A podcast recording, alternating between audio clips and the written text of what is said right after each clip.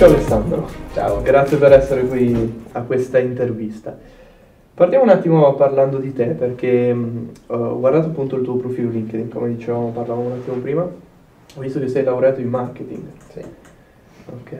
E dal marketing hai lavorato per Italia Independent, giusto? Sì, in realtà inizia un po', un po' prima la, la- la storia, la mia carriera lavorativa. Il percorso è stato un po', ehm,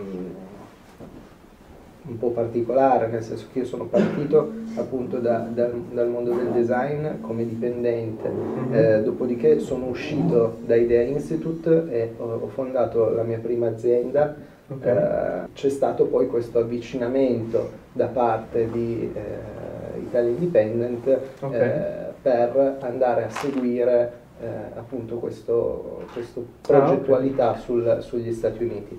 Ok, ok, quindi il percorso è stato più complesso. E su LinkedIn non ci sono tutti questi Sì. dettagli, quindi ho mancato delle informazioni. Beh, credo che anche sia poi lo scopo no, di questi- Assolutamente, di se ci questi fosse tutto scritto non sarebbe la stessa cosa. E poi alla fine sei arrivato appunto a essere l'amministratore delegato di questa... di Fabbrica Di. Fabbrica Torino, E certo. noi produciamo ancora occhiali in maniera realmente artigianale ehm, con lo stesso procedimento con cui si faceva gli occhiali 80 anni fa, ma che Ok. garantisce quel, quel sapore, quella, eh, quell'altissima qualità eh, di un prodotto sì, di altri tempi, ma che noi vogliamo difendere eh, proprio attraverso l'innovazione. E da lì abbiamo sviluppato tutta una, una serie di attività di trasformazione digitale del Sì, business model, eh, senza toccare però quello che era il- la, la manualità Da parte... il know-how, e andandoci a prendere una nicchia di mercato, noi facciamo sia occhiali da vista che occhiali da sole, Certo, sì, sì. di altissima qualità,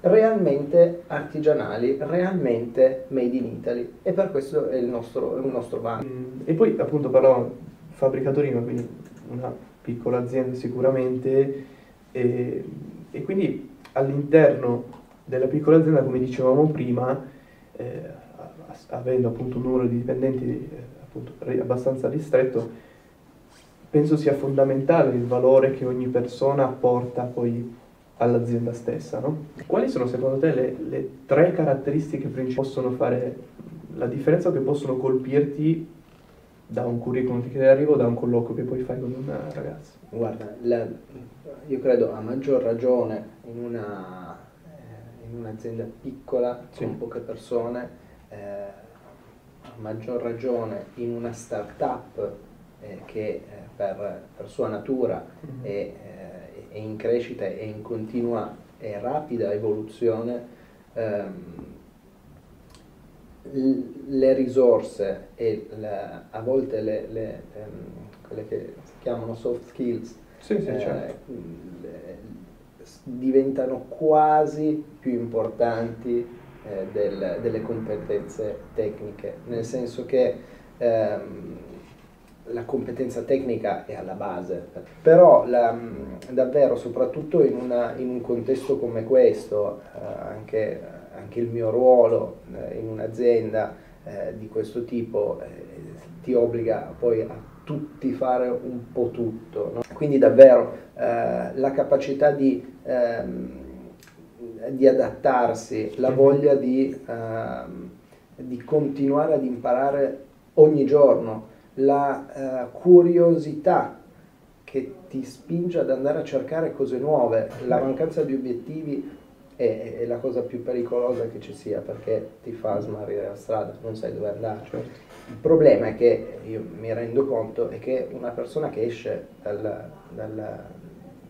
dalla scuola Sì, sì. è difficile che abbia già una- un Un'idea obiettivo e un'idea chiara ed è Vero. per questo che il confronto col mondo del lavoro, benché non sia il lavoro tuo della vita immediatamente, ma ti aiuta a capire determinate, determinate cose, anche fosse solo Ecco, questo non lo voglio Non fare. piace, almeno sei sicuro che Almeno sai che lo metti da parte, passo in avanti. Esatto, ma l'unico consiglio che posso dare è di, eh, di cercare veramente di seguire le proprie passioni, di, di credere in se stessi, credere nelle, nelle proprie capacità e, e non arrendersi, perché la- una delle, delle, qualità più importanti per raggiungere gli obiettivi è quella di non arrendersi mai e avere la tenacia di, eh, e la forza per raggiungere i, i propri obiettivi. Grazie. Grazie a te, grazie a voi. Ciao.